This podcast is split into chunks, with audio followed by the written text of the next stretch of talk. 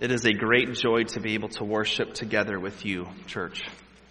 And know that we've worshiped in many ways this morning. If you think about it, even during our announcements as we discussed the ways that we as a church uh, spend time building relationships together, we spend time serving one another, serving our community, those are all acts of worship. As we spent time giving today, that's an act of worship. As we spent time singing praises to our God and our Savior Jesus Christ, that's obviously what we, what we usually call worship, but that's an act of worship. It's also ministering to one another. In Ephesians and Colossians, it talks about uh, ministering to one another in hymns and songs and spiritual songs. So you just served one another.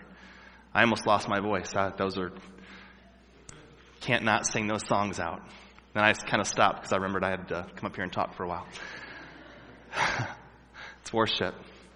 And now as we get together here at this time, we're gonna, we're gonna open up our ears and, and our hearts and let God tell us how it is.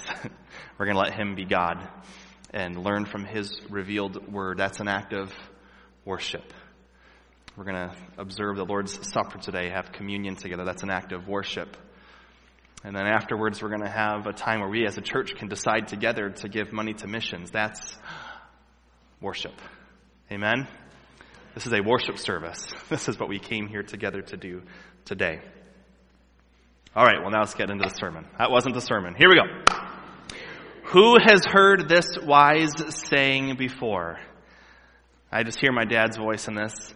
If it sounds too good to be true, it is. Yeah, that's, I've heard that many times. If it sounds too good to be true, it is. I think of get rich quick schemes the idea of little work and lots of money. Right? Watch out for those emails that you might get in your junk box promising you riches beyond your wildest dreams if you'll just give them your bank account numbers so they can hold their money in your accounts and then make sure you get a cut when they take it out. That's actually the other way around. That's how that works. Don't go after that, okay? Watch out for those. Um, even the idea of something that's growing and growing online degree mills. Have you heard of those before? a diploma mill or a degree mill. You send them a little bit of money, you tell them about all your amazing experience, and voila, you have an unaccredited degree. It's amazing. Won't do much for you, but you can hang it on your wall. Uh, these are shortcuts, aren't they? These are shortcuts that are out there in the world today. Uh, Satan, we call him the father of all liars. We might also call him the taker of all shortcuts, or the one who offers shortcuts. Think of his own deception, the shortcuts that he either tried to take or offered. First of all, his own. Remember, he said, it tells us in Isaiah, I will be like the Most High God. Realize Satan has deceived himself. he thinks he's going to win. That makes sense, right? He's deceived. But then in the garden, he said to Adam and Eve, You will not surely die. And you, if you eat this fruit, you will be like God. Think of Jesus Christ in Matthew chapter 4. When Satan tempts him there, he says, I will give you the throne of the entire world if you bow down and worship me. Satan offered Jesus a shortcut. And here, today, we're going to see in Genesis 6 this deceptive scheme of a shortcut that's alive and well still today. Meaning in our culture, in our time, in 2018, still happening today. Satan offers this shortcut to the world of living the good life here and now. And I hear you feverishly turning to Genesis 6. Make sure you go back to 5 first, because that's where we're starting today. Okay?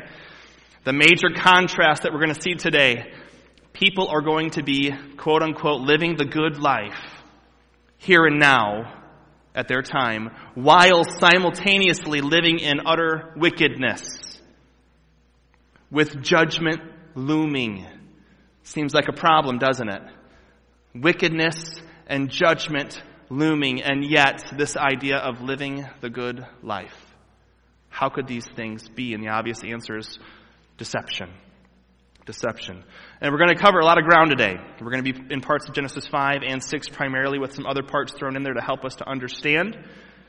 But along the way, we're going to discuss some very interesting components to this narrative, this part of Genesis. Remember, we're going through Genesis 1 to 11 in this series. There's going to be some really interesting things that we see today. Some things that are very much so head scratchers that have been confusing people for a long time. And we're going to figure them all out today. Just kidding. No, we're not so prideful to think that all of the scholars and all of the very godly people that have studied this for years, that they somehow didn't know something we know and now we've got it all figured out. But we at least can talk through it and think about what is there and learn what we can learn from what God has revealed to us. And our minds can be changed from time to time on some of these issues, and it will be okay. And we'll see why in a little bit, okay? First of all, let's go into the Word of God in Genesis chapter 5 of course, starting in verse 1. It says, This is the book of the generations of Adam. Remember, in the book of Genesis, those words are like a chapter marker. Uh, Moses didn't put chapter 1, chapter 2, chapter 3 in the front of each of these chapters that we see. They did that later on, much later on. And so they would use this kind of a literary tool to say, new topic, new portion, new chapter, if you will. And this was the terminology. This is the book of the generations of. It says, when God created man, he made him in the likeness of God. Remember that, right? Male and female, he created them and blessed them and named them man when they were created. Remember, Adam's name, Adam in Hebrew, is what is the word for man or mankind. So Adam's name literally is man. Okay? That name taken from the Hebrew word for the ground, because remember that man was taken from the ground, and the Hebrew word for ground is Adamah. Just add like an AH after Adam. And so this is a reminder to man of where he's come from, and now after the curse, where he's returning to, right? It says in verse 3 When Adam had lived 130 years, he fathered a son. Which already sounds kind of crazy, right? But he fathered a son at 130 in his own likeness after his image. And he uh, named him Seth. In his own likeness and in his image. You see the same language there that God created man and woman in his image after his likeness. And then it says that Adam had a son at 130 and after his likeness, after his image. What does that mean? And we think, first of all, that could be some bad news, right? Because the image of Adam is not what it was. And Adam will surely die. And so that is also attributed to Seth and everybody from then on, right? Uh, but remember, when it said that God made man and woman in his image, we have to go back and think about who was this book written to originally? Who were the first readers? And these are the people of Israel, right? In the ancient Near East at that time, uh, if you remember from a couple weeks back when we first talked about this, the typical practice for kings, when they would go off and, and, conquer a new region, a new area, they would go out there and set up things to remind the people who was in charge. And so they might put a new place in their capital or wherever was a prominent place for them. They would, they would maybe put a statue there uh, of their head, the bust, a bust statue. And it would say on there, in the image and likeness of, and then name the king. And they would also set up a person to rule and reign in their place on their behalf, like an ambassador, but a kingly one. Think higher up than an ambassador. And that term was a vassal king. And that person's job was to rule and reign in that region on behalf of, in the same way as the high king would rule.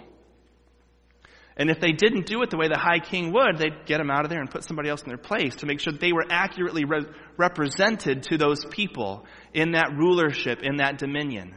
And so remember that God made Adam and Eve in his image and likeness, and they, he put Adam and Eve in charge, in dominion. God, God gave Adam dominion over the earth. And so now you remember that Adam and Eve had more than one son, more than two, more than three. And the, actually, it will say that here in a minute when we read on here. But it says that Adam had Seth, that Seth was in his image and likeness. So now think back to Jacob and Esau. What did those guys fight over? Think of the birthright. Think of the double portion. And it should have been Esau who was chosen, right? Because he was the firstborn son. But who was the one who carried on the family? Who was the one that became the one in charge of the next generation? It was Jacob. Who was Adam's firstborn? Cain. But who was the one that would carry on dominion? Who was the one who would carry on leadership and rulership of that next generation? Seth. Does that make sense? And so that's why it uses that language here in this passage. Verse 4 says, The days of Adam after he fathered Seth were 800 years. Go Adam. And he had other sons and daughters. Who did Cain marry? Yeah, his sister. Ugh, gross. Remember, that didn't come into play. The idea that you were not to marry somebody that close in your family, that came in the law. So this is after Egypt during the time of Exodus. And before we get all judgmental on Cain and Abel and Seth and these guys, who else were they going to marry? Okay? And we know this today that incestual relationships result in, in a lot of like physical deformities and things like that because of the way things are. And we're thousands of years beyond all of that perfect creation. So at the point of creation in those first generations, uh, these things just on the other side of the curse, there weren't those kinds of issues and there weren't those kinds of problems. How do we know that? Uh, 930 years of life. They seem to be doing okay, right? But then as it goes on, as time goes along, as, as mankind goes along and the curse continues to take further root and further hold of our physicality even, uh, God says, no more of that. No more brothers and sisters, no more of those kinds of things. That make sense? That's how that carried on from there. So it says, verse 5, Thus all the days that Adam lived were 930 years, and he died. Now, 930 years might sound ridiculous to us. Certainly it would if somebody we saw today was 930 years old. We'd say, yeah, right. but remember, what was Adam made to do? Adam was made to live forever. 930 years is pretty short compared to forever. Would you agree with that? Uh, God said, if you eat of this, you will surely die. And Adam surely died. Now, later on, God decides for our own good to reduce the lifespan of mankind, and that was for our own good. 930 years of wickedness is a bad idea right? But Adam lives that long and the generations behind him. Okay? Here's the thing we have to remember Adam died. Doesn't matter how long he lived, Adam died, as God had said he would. 930 years later, he died. Now, the rest of chapter 5 is the genealogy that follows the line from Adam through Seth and down to Noah. So as opposed to reading through this entire genealogy, I, I helped us out. Uh, there's going to be something on the screen that's going to pop up here. There it is. Okay. Now, as we look at this together, okay, class is in session. If you notice, we said Adam was born. Wait, was Adam born? Adam wasn't born, he was created, but that he was created 4,000 years before Christ. Now, is that an exact number? Did I just discover the first day of creation is exactly 4,000 years. No, but that, as we look and Bible scholars look at, at the genealogies of the Old Testament, it seems to be that 4,000 years before Christ was when creation occurred, which means we've been here, the earth, for a little over 6,000 years. Okay? So, for the purpose of our discussion today, let's pretend it was exactly 4000 BC, just so that we can see uh, some significant things about the years of the life of these men. Does that make sense? Okay, so don't go home today and jump on social media and say, Pastor Andy knows the year that Abraham died. No, I don't. Okay, we're just, we're just estimating and saying as if 4,000 is the starting point. Okay, make sense? So, we have on here on this first slide, Adam from 4,000 to 3070, 930 years. And going on from there, you see Adam, you see Seth, Enosh, Kenan. The funnest name to stay on this list, Mahalalel, Jared, and then Enoch. You see something significant on Enoch? I helped you, I bolded I italicized and underlined it. What's the deal with Enoch? 365 years. Poor guy. But no, look at chapter 5. I'm going to start reading in verse 21. When Enoch had lived 65 years, he fathered Methuselah. Enoch walked with God after he fathered Methuselah for 300 years and had other sons and daughters. Thus, all the days of Enoch were 365 years. And the pattern of this genealogy, at that point, you're like thinking, wait a minute, what happened? Enoch walked with God. That's what happened. And he was not, for God took him. As I said, the genealogy here, the formula should have been Enoch lived this many years, he fathered Methuselah, he lived after he fathered Methuselah this many years, and he died. That's the formula of this genealogy, and everybody else, it says that. But something happened. Many believe that Methuselah's name, uh, the meaning behind it, the words that make it up, have something to do with the idea of shooting out, or like a weapon shooting forth. Uh, that the idea carried there would be the idea of judgment. Interestingly, I went ahead and bolded up Methuselah's year of his death, estimated, right? Year of his death. That would be the year that the flood came. So if 4000 is the year one of creation, then the flood happened in 2344 BC. Remember, that's give or take. Methuselah died that year, potentially even in the flood. Something else, right? Uh, so the idea here is, and it says that Enoch walked with God after he fathered Methuselah. So the idea here is, did Enoch hear and know this from God in naming his son what he named him? And that thereafter, this was a moment of repentance. This is a, mo- a moment of coming awake and alive in Enoch and his relationship with God. And so that, for the next 300 years, he faithfully walked with God. And man, we're impressed with people who walk with God faithfully for 70 years. 300 years, Enoch faithfully walked with God. And unlike Adam and the rest, Enoch's portion of the genealogy does not say, and he died. It says, God took him. And there are only two men in the Bible that are recorded, and two men in history that were recorded to not have died Enoch, and if you do in your Bible trivia, Elijah. Those two men are the only two. Very interesting. Uh, notice also, as I said before, Methuselah dies the year of the flood. And then look at Adam's year of his death. And then look at Lamech's birth. Adam lived nine generations on. He saw nine generations born. Okay? And just so you know, the years that I got up there are just because it says he lived 930 years. He lived 972 years. He lived, does that make sense? And we just went on from there. Adam saw nine generations born. Talk about an amazing family picture. That would have been something else, right? Now, look at the next slide here. These are the generations from Shem, the son of Noah, to Abram or Abraham. These are taken from Genesis 11. Okay? Uh, we have Shem, Arpachshad, Shelah, Eber, Peleg, Reu, Serug, Nahor, Terah, Abram. Notice what year estimated here Shem would have died. 1842, right? Look at the year that Abraham was born. Estimated at 2052. Who was still alive when Abraham was born? Wow. They lived a long time, right? And the next slide—it's kind of truncated here Adam to Jacob.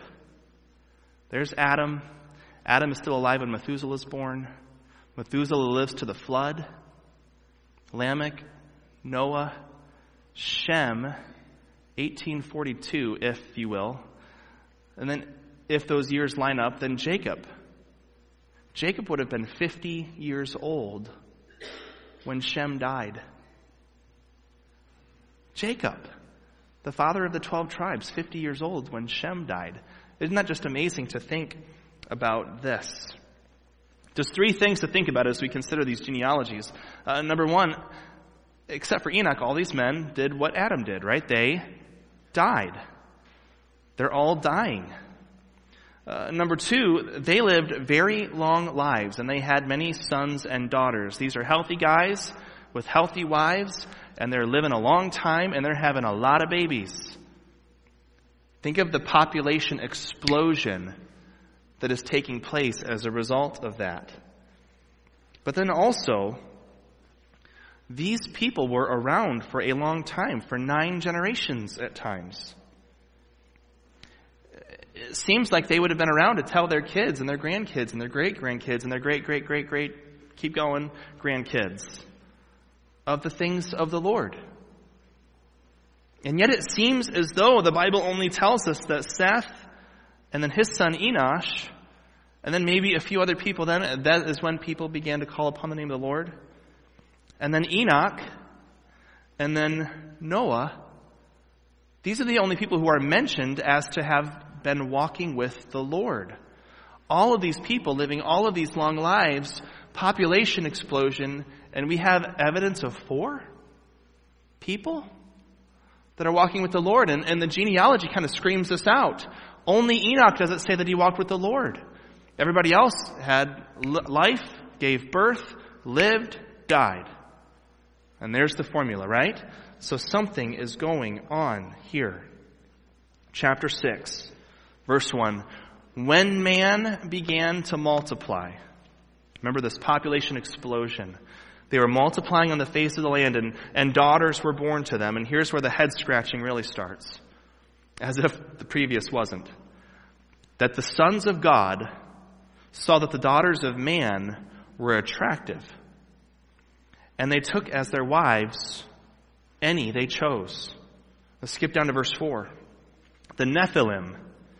The Nephilim, this is a name that means uh, these are men of renown. These are uh, possibly giants the Nephilim were on the earth in those days, and also afterward, when the sons of God came into the daughters of man, and that's a terminology for the consummation of their marriage, and they bore children to them, these were the mighty men who were of old, the men of renown.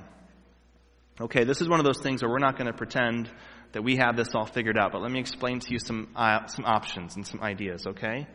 What are these terminologies, the sons of God, being given with and, and being partnered with the daughters of men?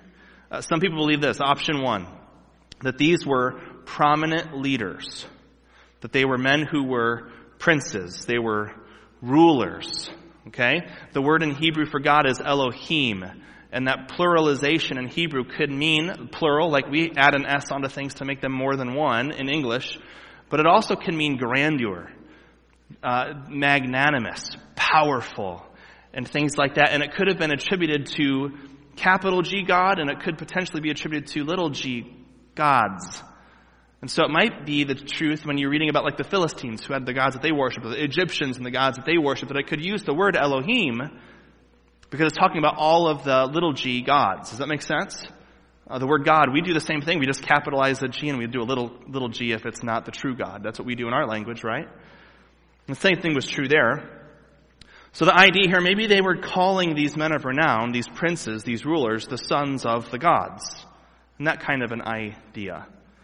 So these could just be politically powerful warrior type men who did whatever they wanted. That's option one. Option two might sound super crazy. That the sons of God were demons, fallen angels, or men who were possessed by demons. Uh, the term sons of gods, that phrase, is also found in Psalm 89:6 and Job 1 and 2 and 2 Peter 2 and in Jude. And every time in the Bible that phrase is used, it's used to describe angels. And specifically fallen angels. But we know that an angel or a demon could never procreate with a human. Right? We know that that's not possible. That's not how God made creation. They were supposed to procreate after their kind. Right? That's how God made creation. So what had to have happened here? What had to have happened if that's what it is, and if, if we're going to go ahead and keep on this idea of the sons of God being angelic beings, or being demons in this instance, you would have to have, as in all other places in Scripture, men who were willing. Right? Demon possession doesn't happen by accident. These would have to be men who are willing. This would be a recipe for disaster. Men who want a shortcut. We're going to talk about shortcuts now. Men who want a shortcut to power. Men who want a shortcut to strength, to prestige, to live a better life, the good life that others don't have. But then also demons who also want to experience power and strength and prestige. Remember, they're under judgment, but that also find the women to be attractive and they want to experience what it's like. You have these men who want this shortcut. You have demons who want a shortcut, mutually agreeing together, a mutual interest, and the idea is that they would take that shortcut. Does that make sense? That's the only way we can really make sense of that possibility. Now, is that possible with us thinking through it that way? Yeah, then it's possible. So if that's the case, we now have a world that wants power, that wants quote unquote the good life. Remember, that's a line of deception, but the good life, and is working in conjunction potentially here with fallen angels to get it, to accomplish it. And the result is rampant wickedness. Think about what's necessitated by this agreement and this, this working together. Rampant wickedness, a population explosion, and people who are godless in their thinking. They think they're living the good life. Look at Matthew chapter 24 with me real quick. Matthew chapter 24, we need to see what it was like in the days of Noah, because this is what's talking about here in this passage in Genesis. In Matthew chapter 24, Jesus is talking about what it's going to be like when he comes again. The second coming, okay? This is verse 36. Jesus says, But concerning that day and hour, no one knows, not even the angels of heaven, nor the Son, but the Father only. For as were the days of Noah, so will be the coming of the Son of Man. For as in those days before the flood, they were doing what? Eating and drinking and marrying and giving in marriage until the day when Noah entered the ark, and they were unaware until the flood came and swept them all away. So will be the coming of the Son of Man. These people, population explosion, this potential demon interaction, working together in conjunction with one another, oblivious to the judgment that's looming, thinking that they're living the good life. This is the condition of things in the days of Noah. Noah is building an ark because judgment is coming and the people just carried on living the life, eating and drinking. Eat, drink, and be merry, right? They were eating and drinking and marrying. Still different, different spelling there. Giving away the next generation, giving them into this new way of doing things and this struggle for power. It sounds like a contrast, right? The idea that they're living the good life, but yet they're in rampant wickedness, rejecting God, ignoring the idea of judgment. How is that possible? But, question, is this any different than what the world would think today? When we look at society's idea of what it means to live the life, to live the good life, what does that genuinely, generally look like? And if the world gets to define that today, does it look like, and he walked with God? Probably not. These people thought they'd found a shortcut, a way to better their strength, their power, their renown, a way to become little g gods. Remember Satan's deception. I will be like the Most High God. Or to Adam and Eve, you will be like God. It seems as though in Genesis 6 he says, and the demons say to these people, you will be gods. It was deception. It was a shortcut. It was wicked. It was godless. And for the good of the world and for the good of mankind, it had to be stopped. This is the direction the world was heading, and God had to put it to a stop. Go back to Genesis 6, verse 3 now. Then the Lord said, My spirit shall not abide in man forever, for he is flesh. His days shall be a 120 years. This is either a shorter lifespan for man or the timing of this gives us the possibility this is 120 years until the day of judgment. I'm giving mankind 120 more years before the judgment comes. And then verse 5, the Lord saw that the wickedness of man was great in the earth. And then listen to these words, that every intention of the thoughts of his heart was only evil continually. It's a bad report. And the Lord regretted that he had made man on the earth and it grieved him He was saddened by what man had become. Remember that God feels that we can grieve him. Ephesians 4:30 says, "Do not grieve the Holy Spirit of God." It says that he grieved him, it grieved him to his heart. So the Lord said, "I will blot out man. Judgment is coming. I will blot out man whom I have created from the face of the land, man and animals and creeping things and birds of the heavens, for I am sorry that I've made them." Verse 8 is a segue into next Sunday. But Noah found favor grace in the eyes of the Lord. Now, quickly, as we uh, move towards the end here, we want to think today about how the Word of God here, this passage, can speak into our own lives. Uh, let's remember that the father all of all lies, the father of all lies, and the offerer of shortcuts, Satan, is still active and seeking to destroy us today. And so I want to alert you to two major lies, two major shortcuts false doctrines that are all too often being offered to us today so that we can apply this passage in our lives today. And one of them I think we'll probably all quickly agree with, and one of them may be a surprise. The first one is the false doctrine of self esteem high self esteem or low self esteem. Either way, the idea behind it is that you're esteeming yourself. Okay? It takes man and makes him very big. It takes God and makes him very small. It changes the value of all things to be measured by now how they make me feel. How they make you feel. Something is good if it makes me feel good about myself. Something is bad if it makes me feel bad about myself. This is where relativism comes from, that anybody could say what is right and wrong for themselves. Uh, God and people God and people are either being good or bad to you based on whether or not you are getting what you want. That's the fruit of self esteem and the idea of self esteem. Now, we can confuse self esteem with the idea of confidence. Confidence is not a bad thing. We serve the King of Kings. We've been saved by the King of Kings. We're living forever with Him. We're going to rule and reign with Him. We have every reason to be confident. Not cocky, not prideful, not arrogant, but confident, yes. But he didn't do it because we're the center of the universe. This is not true. Think about Job. Job is a great example of this.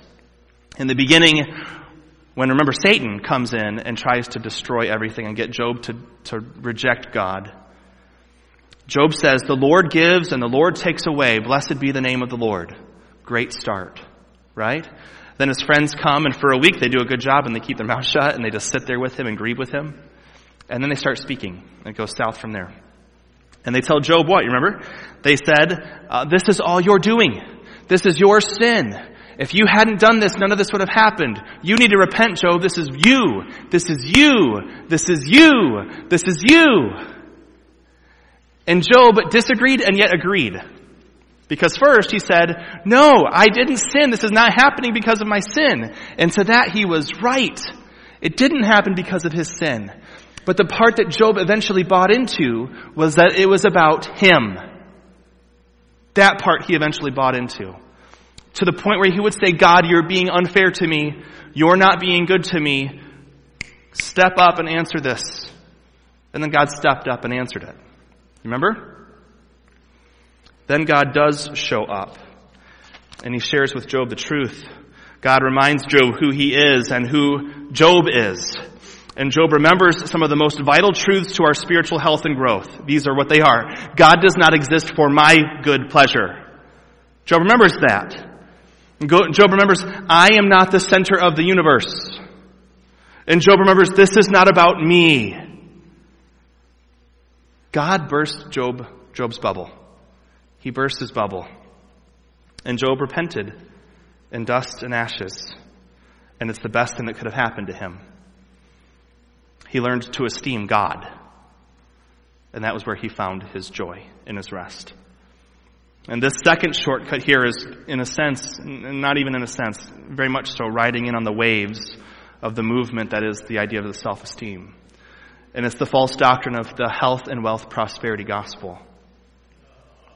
The idea that if you have enough faith, if you believe in yourself, thinking positively about yourself, do you see the tie in there? if you believe highly about yourself, that the money will start rolling in and all the sicknesses will flee. That you will be able to live your best life now. right here, right now. That you will be able to realize your full potential now. Does this sound like a shortcut, church? This is a shortcut. And it sounds just like the shortcut of Genesis 6. Think selfishly, strive to live the best life now, and realize your full potential. The sick thing is that in Genesis 6 they use demons to do it. In the prosperity gospel message, they use Jesus. Think of the mockery to our God, the mockery to the gospel, to think that Jesus exists for you to have the best life here and now and give you money and give you perfect health if you'll just have enough faith. It's gross. It's anti gospel. It's not just uh, off to the side. It is anti gospel. It is anti Christ. And it uses the name of Jesus to accomplish its mission. And when I was thinking through this message, I'll just tell you, church, I, I, I wanted to like yell about this, but I had to remember that they're not here today. You are. so, church, I'm pleading with you as your pastor watch out for that stuff. Know the truth. Steer way clear of that message. It's false. It's a lie. Satan's tricky. He's a schemer, but he's also very consistent. Genesis 6 is still happening today. It just looks different. Uh, you know, when the truth doesn't change because our God never changes, and truth is truth, then the opposition can't change a whole lot either. It's firing at the same target all the time. You know, Jesus never took any shortcuts. Amen? Look at Matthew 5 with me, real quick. It's just important that we see this today.